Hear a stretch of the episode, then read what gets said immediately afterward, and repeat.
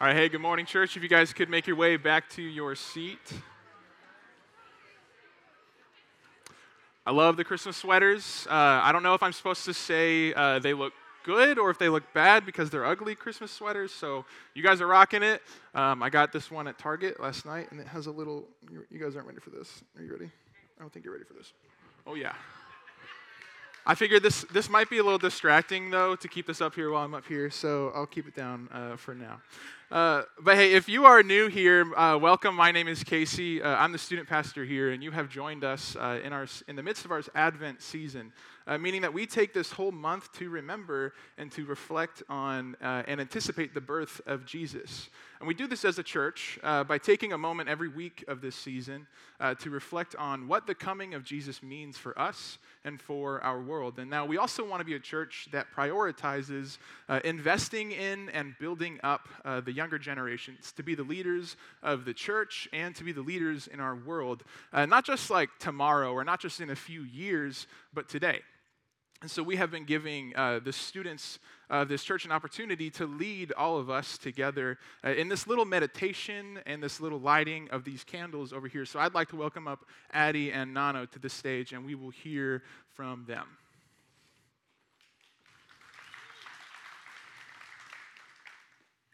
Okay, so the third week of Advent is the week of joy. In the story of Jesus' birth, the angels appeared to a group of young shepherds in the fields nearby to announce that a baby had, had been born in a manger. The angels described Jesus' birth as good news and the cause of great joy, because he came to be our Savior. Joy is not an emotion, but rather it is an attitude, a posture, and a mindset. Joy can coexist with sadness, mourning, and grief. Joy is not dependent on our situations and circumstances. Instead, it exists in all situations and circumstances. Because of Jesus, having joy is possible in all things and at all times. Um, John 1 1 through 13 says, In the beginning, the Word already existed. The Word was with God, and the Word was God. He existed in the beginning with God. God created everything through him, and nothing was created except through him. The Word gave life to everything that was created, and His life brought light to everyone. The light shines in the darkness, and the darkness can never extinguish it. The one who is the true light, who gives light to everyone, was coming into the world. He came into the very world He created, but the world didn't recognize Him. He came to His own people, and even they rejected Him. But to all who believed Him and accepted Him, He gave the right to become children of God. They are reborn, not with a physical birth resulting from human passion or plan, but a birth that comes from God. Amen. Let's pray. God, thank you so much for being a God that, uh, that loves us uh, the way that you do. I thank you for loving us so much that you would send your son uh, into this world, into this messy world, uh, to open the door and to pave the way uh, for us to come and be restored into a right relationship uh, with you. I'm grateful for this Advent season and this time that we get to reflect on what that means for us. And I pray that as we unpack your word this morning, that you would just give us eyes to see and ears to hear and hearts to receive uh, this message from you. We love you. It's in your name we pray. Amen. All right, church, I am excited to be up here uh, today continuing this conversation uh, about consumer culture around the Christmas season. Now, churches tend to talk about this uh, about like once a year around this season uh, because consumerism has deeply rooted itself into the Christian holiday. Now that sounds that might sound normal and that might not e- might even sound harmless, but I'd actually like to describe it as the consumer culture has bled into our Christian identity. And so, the past few weeks, we have been trying to separate the two by looking at our faith in Jesus and asking ourselves are we really putting uh, our faith in, in who Jesus is, or are we putting our faith in who we want Jesus to be?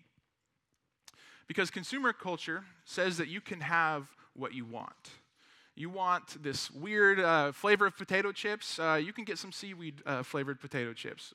Or if you want a cheaper or a more affordable version of Dr. Pepper, Brad said, get some, get some Dr. Bob, whatever it is that you need. We can get it. It's so easy because we can pretty much hand pick whatever it is that we want. But this culture has made its way into our faith. And some of us have fallen into the trap of thinking that we can pick and choose the Jesus that we want to fit our wants and to fit our desires. And so we've been looking at these sort of different versions of Jesus that we tend to resort to. Uh, to fit our needs. And we've been pushing back against that uh, with the truth of who Scripture says Jesus really is. And so Brad started us off a few weeks ago, and he helped us understand uh, two um, common misconceptions about Jesus. The first one being that Jesus was a backup plan, that Jesus is something that we can resort to when things go wrong, but that's not who Jesus is. He wasn't a plan B, Jesus was plan A. God knew that we would need a Savior from the beginning, a Savior uh, that isn't just going to help when things go wrong, but a Savior that's going to open the door uh, to a life that is truly better than one that we could live anywhere else. And so the second misconception is that Jesus is just a way to live. When in reality, without Jesus' way, we are not living the life that we were intended to live, and nothing else can get us there except for Jesus. And so that has taken us to where we are today. And I am excited to share with you uh, what I think God has been teaching me uh, through this text that we just read. And so, as I was reading uh, this text on my own, right away, I noticed the discrepancy in Jesus' arrival. Right away, I saw that there are two kinds of people there are those who rejected Jesus, and there are those who received Jesus. And if you look closely, the difference between the two, the determining factor that puts people into either category is whether you know who Jesus is. And so on one side, we have the people that rejected Jesus. And if you know the stories about Jesus, there is a good chance that you're probably already thinking about who the text is referring to the Jewish people. Like, like we probably think of the Pharisees, the Sadducees, the scribes. They are the ones that didn't know Jesus, and they are the ones who rejected Jesus. Now, if you aren't super familiar with the Bible, I'll tell you why some of us might be quick to think that. There are numerous stories throughout the Gospels. The Gospels are the stories of Jesus' life, where Jesus has these run ins with these religious leaders. Now, these leaders are the experts of Judaism, and they always seem to work against Jesus and his followers. They try to set him up for failure. They try to catch him breaking the rules. They do all of these things to try and undermine uh, Jesus because they thought that Jesus was a phony. But the reality is, is that Jesus is the Savior who was prophesied hundreds and thousands of years before his birth. The Jewish people were told by God over and over again I will send a Savior to you to restore you. He will come to you in a certain way, and he will do these certain things. But see, for the Jewish leaders of Jesus' life, they had in their own mind this, this idea of who the Savior of Israel would be, and Jesus didn't match their description. And so they rejected him. Now, it's easy uh, to automatically think that the people in this text that we just read, the, the people that this text is referring to, the people that rejected Jesus are just these religious leaders the scribes, the Pharisees, the priests because we are so used to these religious leaders being the villains of the story. We think that there is an in group and we think that there is an out group. And the in group is Jesus, his disciples, his closest friends, his followers. And on the out group is the snobby religious leaders. But when we view it that way, what we tend to do is we naturally kind of put ourselves in the in group. We put ourselves on Jesus' side and we put the Jews on the other side, the bad side and we point our finger at them and say, they are the bad ones, they got it wrong. But I want to kind of push back against that for a second. See, I don't think that Jesus' run ins with the religious leaders tell the story of good versus evil. There's the good guys and there's the bad guys. Go get them, Jesus. I, I think that these stories exist to show us a side of ourselves that we are afraid to admit. Now, a quick and easy example of this is if we say that we are on Jesus' team, and we point to the Pharisees in these stories, and we say that they are the bad ones and we are the righteous ones, Church, that is textbook self righteousness. We are assuming that we are right and they are wrong. And that is exactly what the Pharisees did. They said, We are the ones on God's team, pointed to Jesus and his followers, and said, You are wrong. So, you know, maybe, maybe we can relate to the Pharisees more than we actually think. Maybe when we read about them, we shouldn't be quick to point our fingers at them and demonize them. And instead, let's put ourselves in their shoes and let's ask, how am I like this? I mean, that's what this whole series is about. It's about how sometimes we are the ones who have this distorted understanding of who Jesus, the Messiah, the Savior, actually is. And in this text, we see that there is a clear difference between those who cling to what they want Jesus to be and those who accept who Jesus actually is. And within that, I hear a call. A, a, call for us to look at our own lives and ask, where did I get this wrong and what can I do differently? So let's go there. Let's, let's unpack that difference a little bit more. And to do that, we're going to look at a story of one of the times where these Jews did reject who Jesus was. And so if you have your Bible, I would love for you to join me in John chapter 10. And we're going to start in verse uh, 24. So, Jesus, at this time in the story, he is in Jerusalem, the holy city, uh, and he's there for the Feast of Dedication, and that is Hanukkah. So, that's pretty close to the time that we're actually in right now. And, and so, this story it takes place right after Jesus performed a miracle of restoring sight to a blind man. And there were a group of Jews that watched this happen and they are perplexed because they can't figure out if Jesus is some demon up to no good or if he's something else. And then this happens in verse 24. So the Jews gathered around him and said to him, How long will you keep us in suspense? If you are the Christ, tell us plainly. And Jesus answered them, I told you, and you do not believe me. The works that I do in my Father's name bear witness about me. But you do not believe because you are not among my sheep. My sheep, they hear my voice, and I know them, and they follow me. I give them eternal life, and they will never perish, and no one will snatch them out of my hand. My Father, who has given them to me, is greater than all, and no one is able to snatch them out of the Father's hand. I and the Father are one. And so the Jews, they picked up stones again to stone him. And Jesus answered them, I have shown you many good works from the Father. For which of them are you going to stone me? And the Jews answered him, It is not for a good work that we are going to stone you, but is for, for blasphemy, because you, being a man, make yourself God. But Jesus answered them, Is it not written in your law, I said you are gods? And if he called them gods, to whom the word of God came, and scripture cannot be broken, do you say of him who the Father consecrated and sent into the world, You are blaspheming? because I said, I am the Son of God. If I am not doing the works of my Father, then do not believe me. But if I do them, even though you do not believe me, believe the works, that you may know and understand that the Father is in me and I am in the Father. And again, they sought to arrest him, but he escaped from their hands. So here we have a story uh, of these Jews coming to Jesus, and they are essentially asking, Who are you? Now, it seems like this might be an honest and a sincere question, like they want to know who Jesus is. But if we look closely, uh, what they're actually doing is they are asking a question while choosing to ignore the answer. Because Jesus says, I have already told you.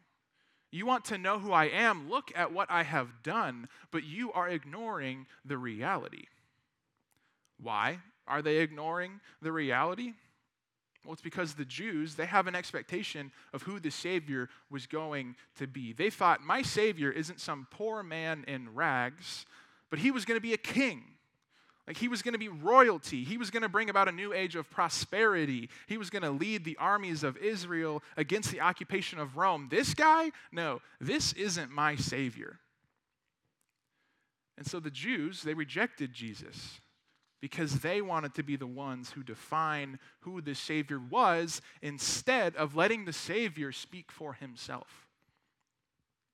Now, again, let's pause before we, we say, yeah, we are Jesus' sheep, and then point fingers at the Jews for getting it wrong. Let's recognize how we have been in their shoes. Church, have you ever tried to dictate who Jesus is? Have you ever said, Jesus is a Republican, or Jesus is a Democrat, or Jesus is for or against refugees, or Jesus hates homosexuals, or Jesus hates homophobics? Or outside of politics, have you ever said, Jesus wants the man of the house's word to be law? Or Jesus wants our kids to not have any free will. Or Jesus wants me to keep that part of my life hidden. Or Jesus wants me to win this argument. Whatever it is, if you stop and look at that, regardless of what your intentions are, what we are doing is we are dictating who Jesus is. But here's the thing about Jesus Jesus isn't something that we can mold and shape and define ourselves because that's not who he is. Jesus isn't a savior that's going to affirm all of your desires, affirm all of your expectations. Jesus is a savior that's going to call you out of your sin, challenge you to face your shortcomings, and invite you into a better life. And we might not like that, but we can't change that we can't determine who Jesus is. And if we try, we will only be disappointed. When we try to tell Jesus to be a certain way, what will often happen is we will eventually be upset with Jesus because he wasn't what we wanted him to be. When we define Jesus as our matchmaker, and we say, Jesus, go get me that special someone. Or when we define Jesus as our political weapon and we say, Jesus, get that candidate in office. Or when we define Jesus as our moneymaker and we say, Jesus, get me that promotion, we are essentially confining Jesus to a lump of Play Doh, thinking that we can mold and shape Jesus ourselves. But, church, this isn't real. The Jesus that we create in our minds, it's not God. It's nothing, it's counterfeit. But, and if we build our lives depending on this, we will only be, only be disappointed because this won't hold up. That would be like taking this Play Doh and shaping my own little personal Jesus and then giving it my life. Watching it crumble because the Jesus that I created, that Jesus can't handle the weight of my sin.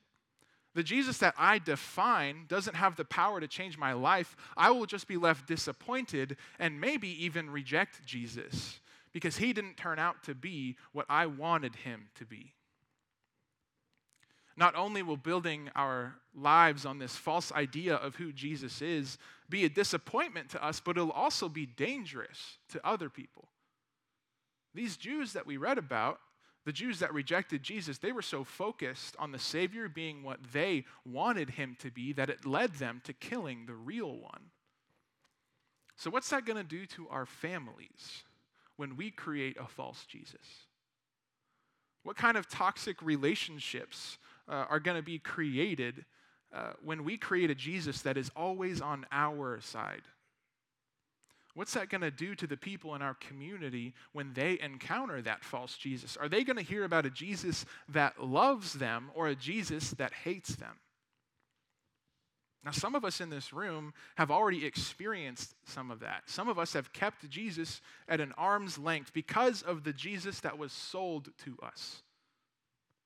It happened to me when I was young, it happened to me, and I rejected Jesus for the first 17 years of my life. Now, some of us, some people have been dealing with that kind of pain for longer. Some of us, the wounds cut deeper because the Jesus that people told us about was more like a Jesus that would throw stones at the sinner rather than forgive the sinner. Trying to shape and define Jesus is disappointing to us and it is dangerous to others. I will say that one more time so that we really understand this. Trying to shape and define Jesus is disappointing to us and it's dangerous to others. Now, the alternative, who Jesus really is, is a little bit more like this brick.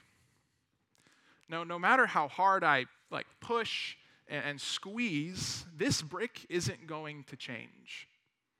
This brick is defined. It has color. It has character. It is what it is. And so too is Jesus. Jesus is defined. Jesus is unchanging. No matter what I do, Jesus isn't going to change. I can sit here all day trying to change this brick, but I will just tire myself out. Instead, I can accept that this brick is what it is. I can accept that Jesus is who he is. And instead of trying to change him and make something else, I can receive him for who he is. What's more is this brick is solid. Bricks can handle hundreds, maybe even thousands of pounds to build houses and skyscrapers. You can build off of this brick, not the Play Doh. But if I put this Play Doh on the ground like here, and I stood on it, it would crumble because this Play Doh can't handle the weight of my life, but this brick can. And so too can Jesus. Jesus can handle the weight of my life. Jesus can handle the weight of my sin. But also, watch this. Jack, catch. Give him a hand. Was that easy? Like, if, if, if I had missed that catch and if it hit Jack, would that have hurt? Probably not. Now, Jack, watch this. I'm, I'm just kidding. I'm not going to throw a brick. Uh, I might get fired. Uh, but that would be different, right? Like, most likely, that Play Doh is, is never going to hurt. It's never going to challenge you. The brick, though, that's going to be a different. That's going to be a different story. It's going to challenge you. If I threw this brick at you, it would hurt. It's not soft. It's not going to cater to you to not hurt you, but this brick, that uh, I messed that up. The Play-Doh isn't is, is going to be soft. The brick isn't soft. It's not going to cater to you to not hurt you. This brick is a different story, and so too is that with Jesus. Jesus is going to challenge you. Jesus isn't going to give way to keep you from getting uncomfortable. Jesus is going to challenge you, call you out towards a better life, convict you make you face the parts of you that you don't want to face. My point is that Play Doh Jesus, it isn't going to work. But the real, solid Jesus, that's something that we as a church, as an individual, that's something that we can depend on. So then, church, we have landed at a fork in the road we have two options. We can continue trying to create our own idea of who our Savior is, or we can surrender to who He actually is. Okay, but if people say different things about Jesus, how do I know who Jesus actually is? Well, let him speak for himself. Jesus essentially says in this text that we just read, You want to know who I am? Look at what I have done and to all of us. If you want to know the real Jesus, look at what he did and what he said. And lucky for us, we have an entire book that tells us the entire story of who Jesus is, what he said, and what he did. If, if you want to know who Jesus is, read his story. Because getting to know the real Jesus, that makes an actual difference in our lives. John says in the verse that we just read earlier to all who did receive him, all who choose the path of surrendering to who he actually is, they are given the right to become children of God, who are not born of blood, nor of the will of the flesh, nor of the will of man, but of God. And that's the difference between building your life based off of your own strength, your own will, and your own desire versus building your life on God's strength, God's will, and God's desire. And let me just tell you the first one, it leads to a fragile and an insecure life. If we live our lives purely based off of our own will and our own desire, our own strength, our agenda will only get us so far. There will come a point where we will be tired. Our confidence will have run out. Our circumstances will have run us dry, and we will hit a wall. What then? Now, you might think that you can get by with that, but let me tell you, there is a difference between surviving and thriving. The alternative, being a child of God, means that the pressure of saving ourselves is no longer on us. The psalmist, David, a man who spent his whole life wrestling with himself, wrestling against opposition, wrestling with faithfulness, he wrote poems and songs all about God and all about what it means to be a human. And in Psalm 18, he paints this, this picture of what God, in all of his power, is willing to do to save us. Now, we're not going to read the whole thing right now because it's kind of long, but I would encourage you to go back and circle up with your family, circle up with your spouse, and read this Psalm 18 and, and take a look at what it looks like and what it means to be a child of God. But in this text, David describes God coming down from heaven, bringing with him all of his strength and all of his power to save us because we can't save ourselves. And David says this in verse 17 The Lord rescued me from my strong enemy and from those who hated me, for they were too mighty for me. David was a king. David had kingdoms and armies all at his will. David had almost all of the worldly power any one person could muster, and yet he still wasn't strong enough to save himself. But God is. More than God being able to, God is willing to.